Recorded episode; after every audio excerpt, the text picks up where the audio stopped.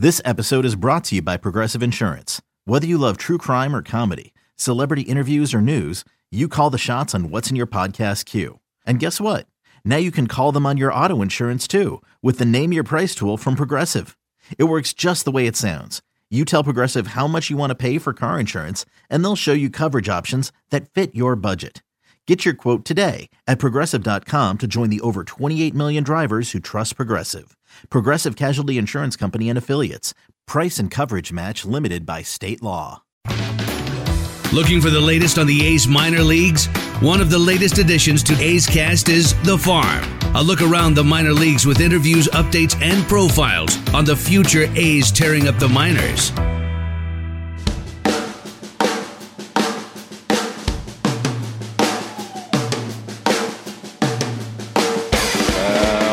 Welcome to our A's Farm podcast. I'm your host, athleticsfarm.com editor in chief Bill Moriarty.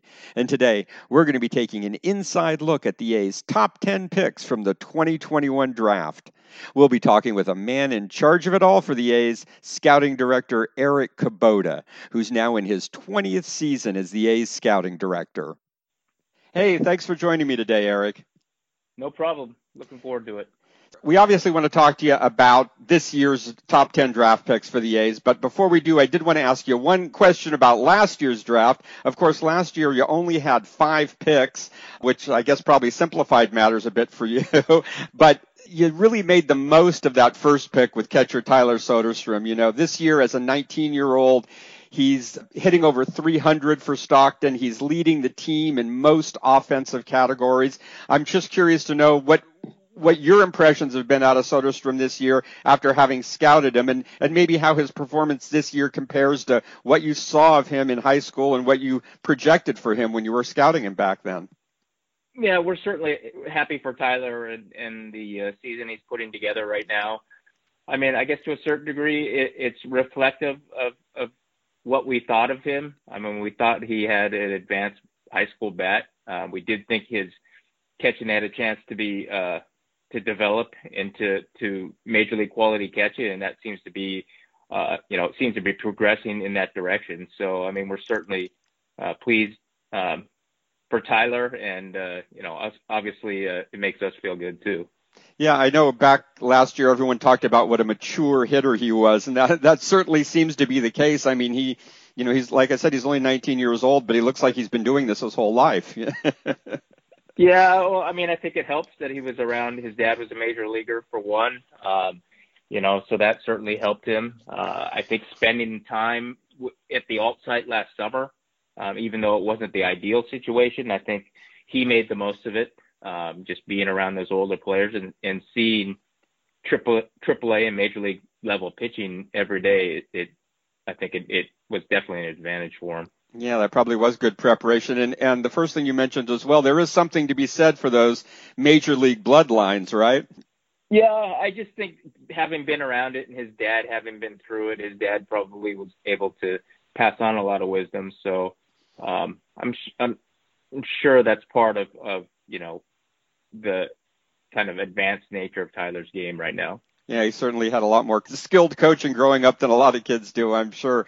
Now, getting to this year's draft class, you started out your first pick, another high school hitter, shortstop Max Muncy out of Thousand Oaks.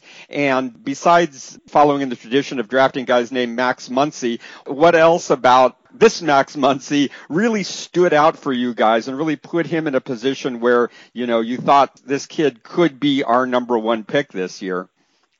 Yeah, he he just um, we were able to see a lot of Max, and he he performed at a high level for us.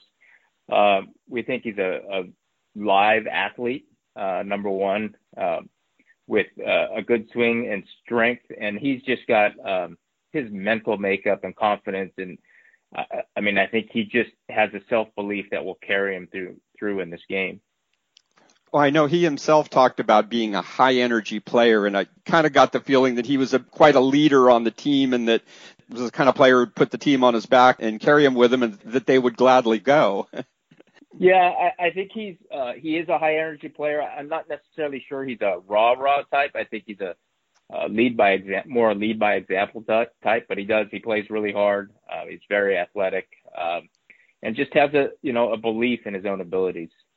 Well, I think also, I guess anytime you've got a player where you feel he's got a good chance to stick at shortstop and he's also got real power potential, that's kind of a combination that's hard to resist when you start envisioning that power hitting shortstop kind of player, right?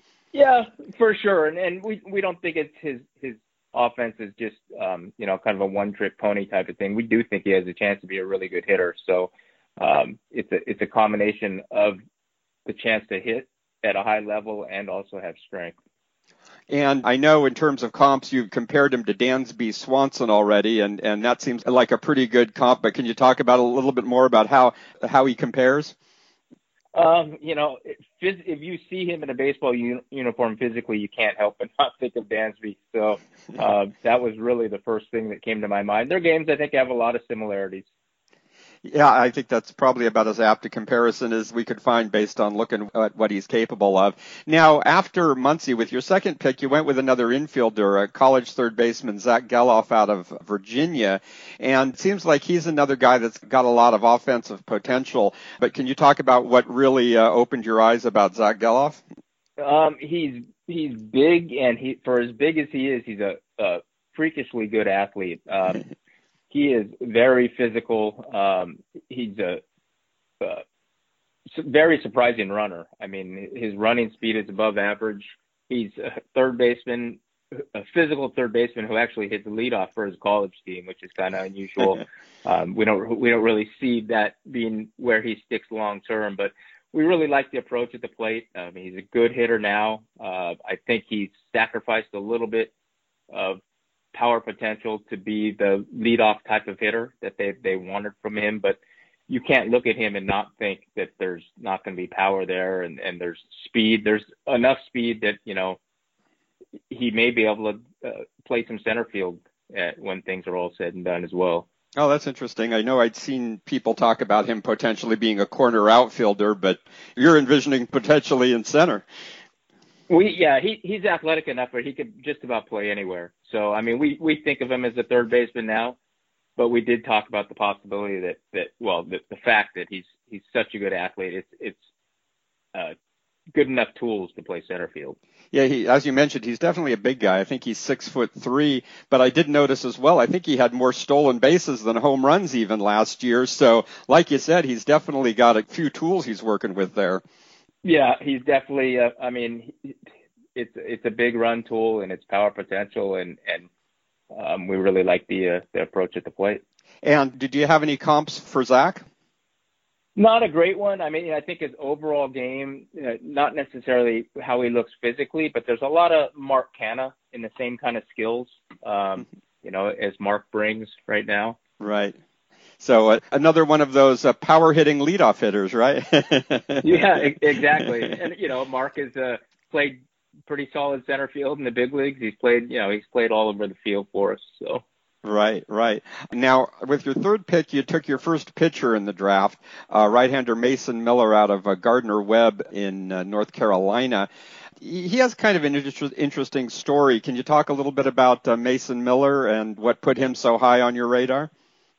Sure. Well, I mean, just first talking about the story. I mean, he started his college career at a, a very small school called Waynesburg University, and um, you know, he was uh, just okay, really, if you look at his performance. But uh, at some point while at Waynesburg, he was diagnosed with type one diabetes, and once they, uh, you know, diagnosed that and started him on treatment, uh, both his physicality and his fastball ticked uh, uh, upward quickly. And uh, our scout actually in Pennsylvania, Matt Higginson, liked him a year ago, uh, but I think um, Mason wasn't 100% sure that if the time was right for him to sign, and uh, he ended up at Gardner Webb, and we continue to follow him there. I mean, he's he's got a great body. Uh, we've seen him up to 99 off the mound um, with uh, chance for a, a plus breaking ball. I mean, we think there's a starter potential there with just a great body with an elite arm.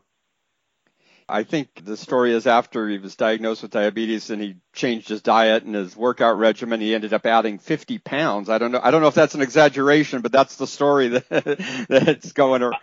Going around. If, if, it was 50 pounds, he would have had to be really skinny yeah. So. well, let's just say I know. I think he's six foot five and, and listed at 200 now. So yeah, he, uh, he definitely would have been pretty skinny then. But regardless, he did put on some added weight and added muscle, obviously, and apparently that led to a big increase in velocity, which I'm sure really moved him up a lot of people's boards.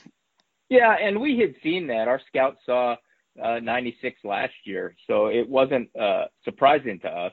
So, um, you know, seeing him doing it against D1 competition certainly helped helped in our evaluation, though. Yeah. So, do you have a comp for uh, for Mason Miller?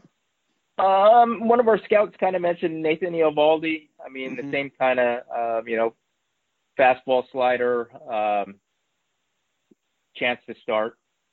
Yeah, well, it'll be good to good to see uh, what he's capable of when he gets into action. Those high velocity guys are always a lot of fun to see, anyway.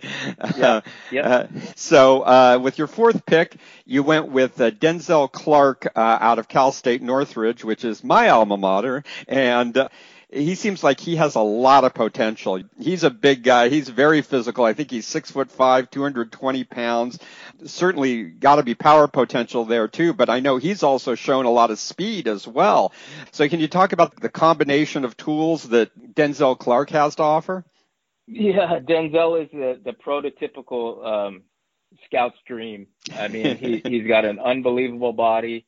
Uh, he he can he's got top top of the chart speed. I mean, when he starts going, especially like first or third or covering ground in center field, it, it's uh, pretty impressive.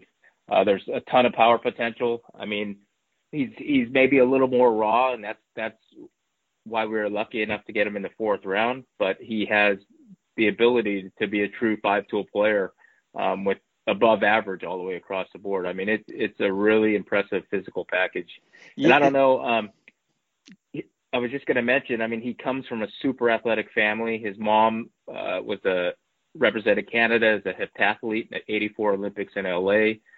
Um, he's got uh, uncles who played in the in the uh, Canadian Football League. He's, I mean, he's he's got very strong athletic bloodlines. well, he looks like he could be a football player if he wanted to.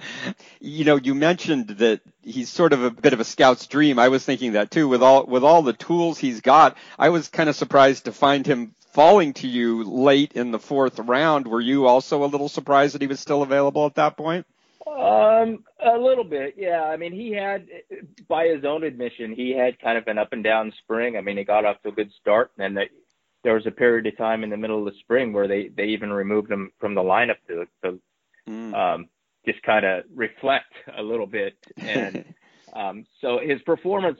Uh, it, it definitely picked up as the spring went on, but it did not start really great, and he'd be the first to admit that. So um, that kind of worked to our advantage planted an, enough of a seed of doubt in some people's minds, I guess.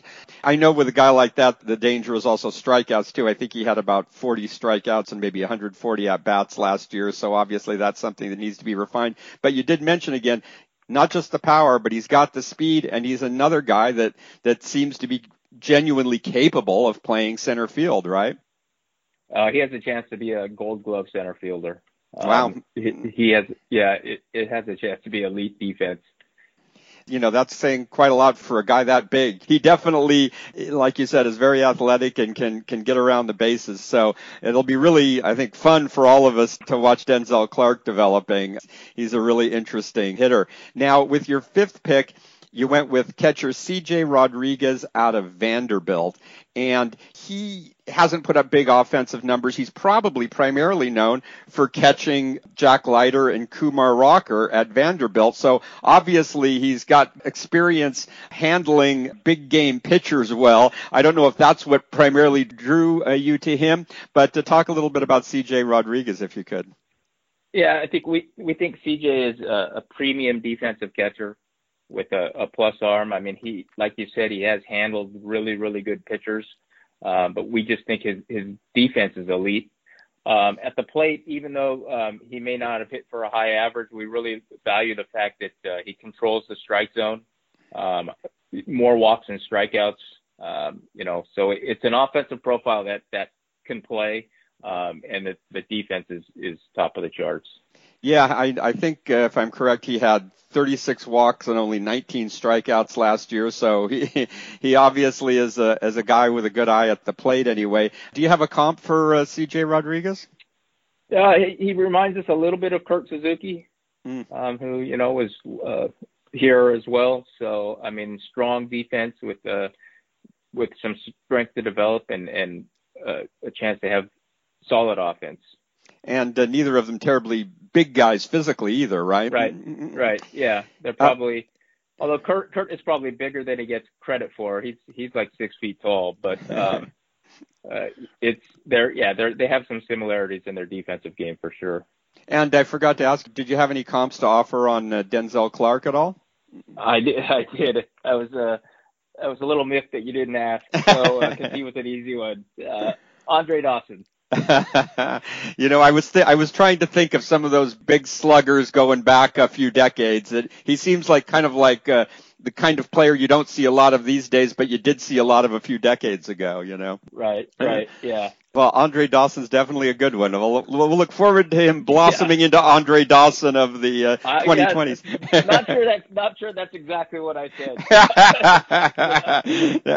In the best of all possible worlds. Uh, so, uh, all right, now with your sixth pick, you took your second pitcher of the draft, only your second pitcher of the draft, and uh, that was Grant Holman out of Cal, 21 year old guy.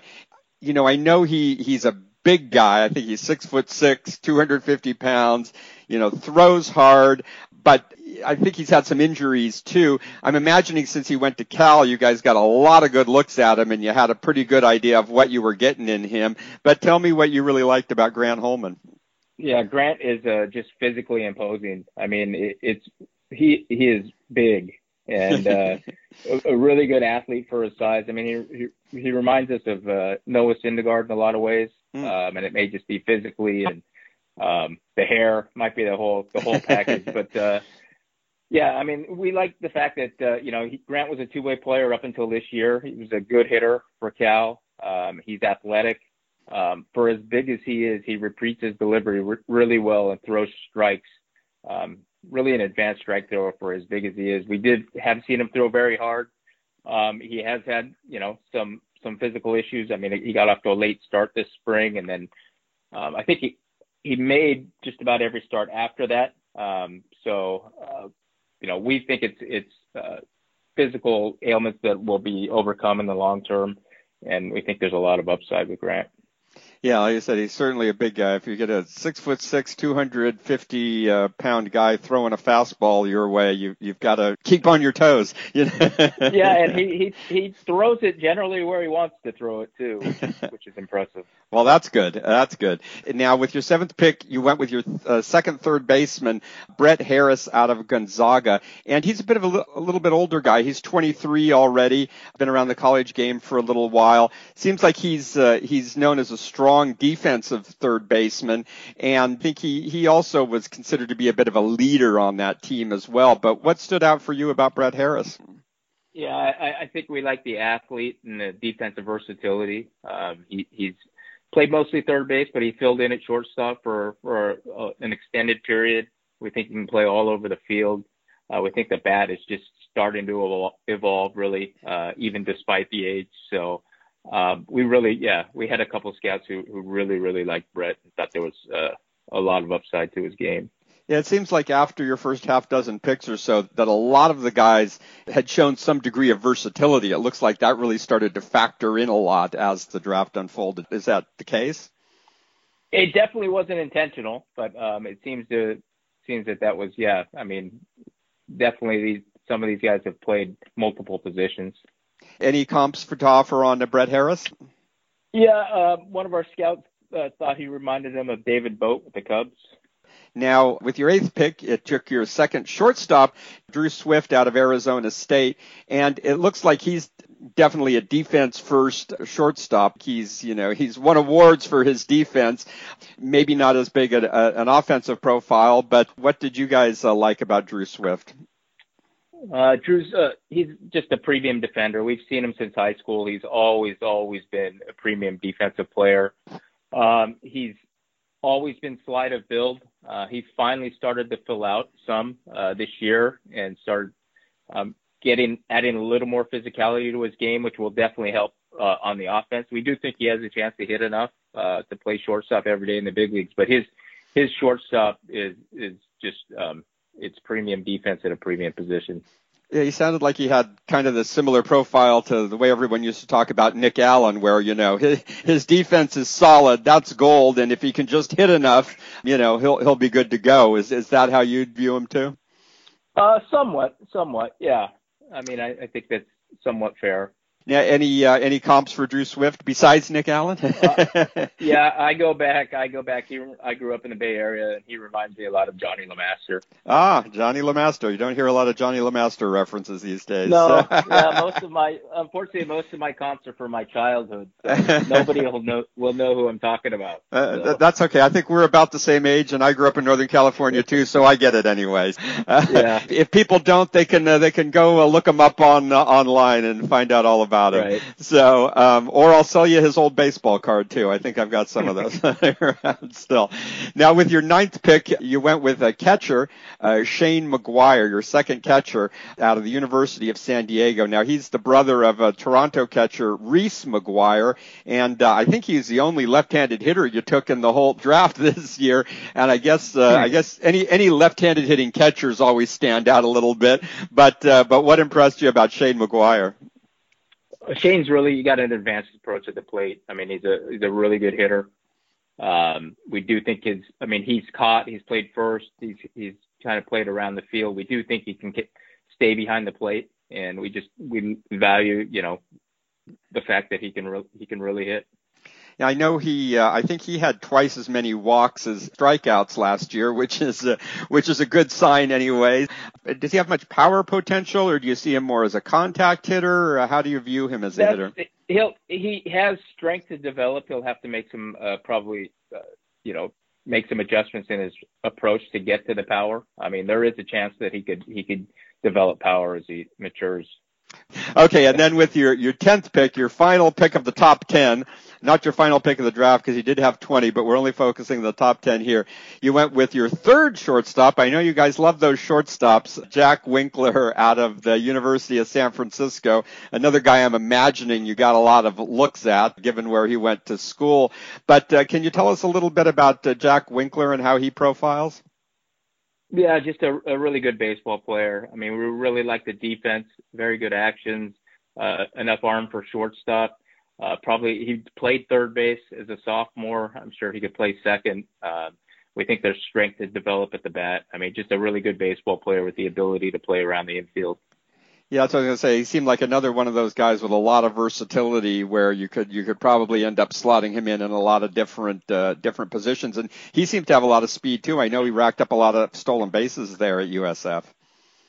Yeah, I saw that. Yeah, that wouldn't have been the first thing I would have said, but um, you know, I did see. I, I noticed the stolen base numbers. We think we think um, that probably won't be as big of his game going forward, but I think that he'll.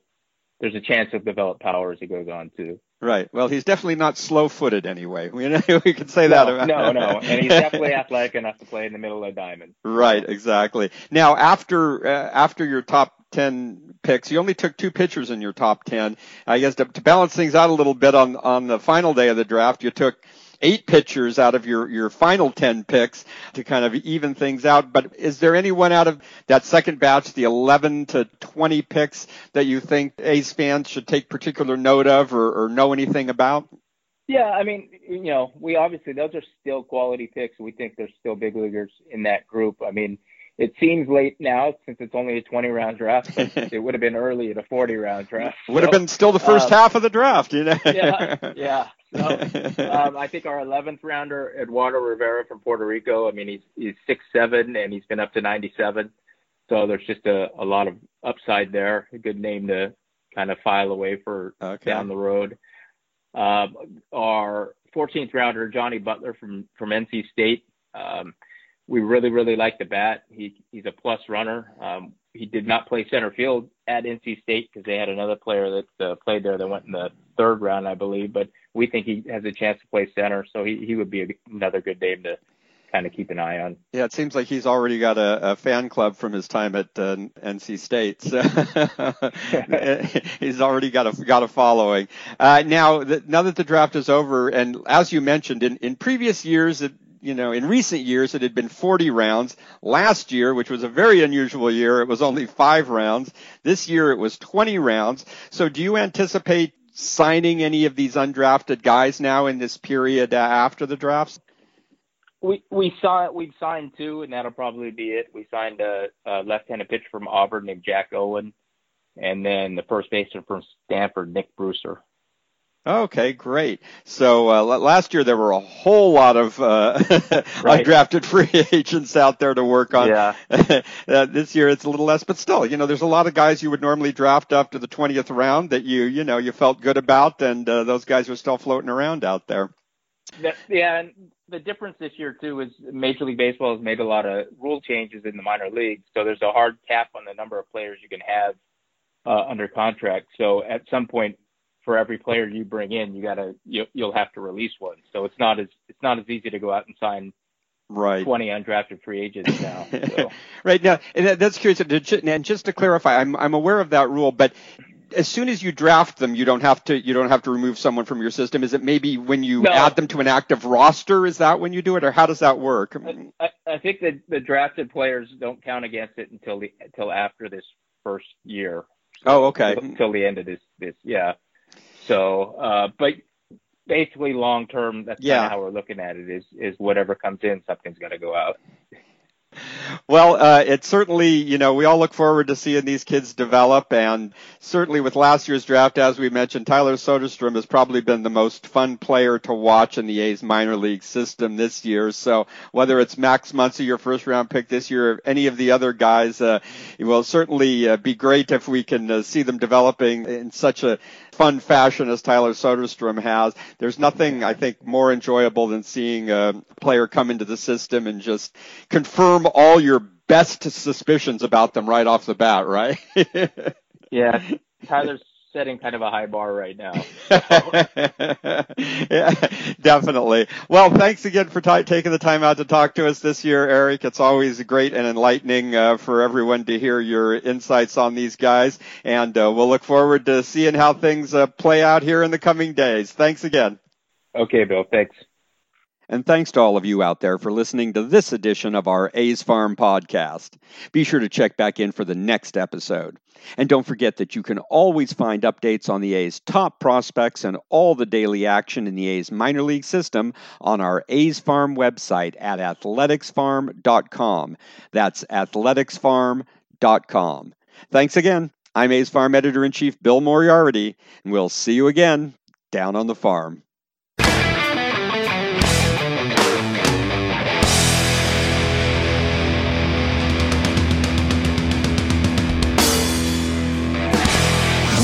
This has been a presentation of the Oakland Athletics.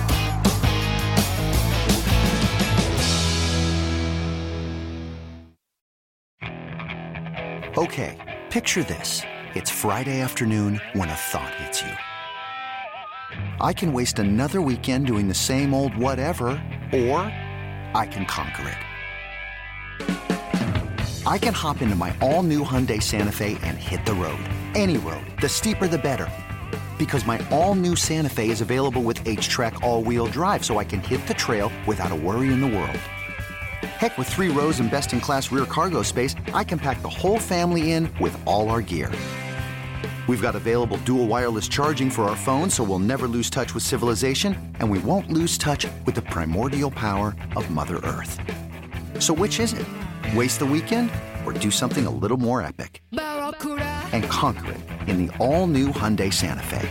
Visit HyundaiUSA.com or call 562 for more details. Hyundai, there's joy in every journey.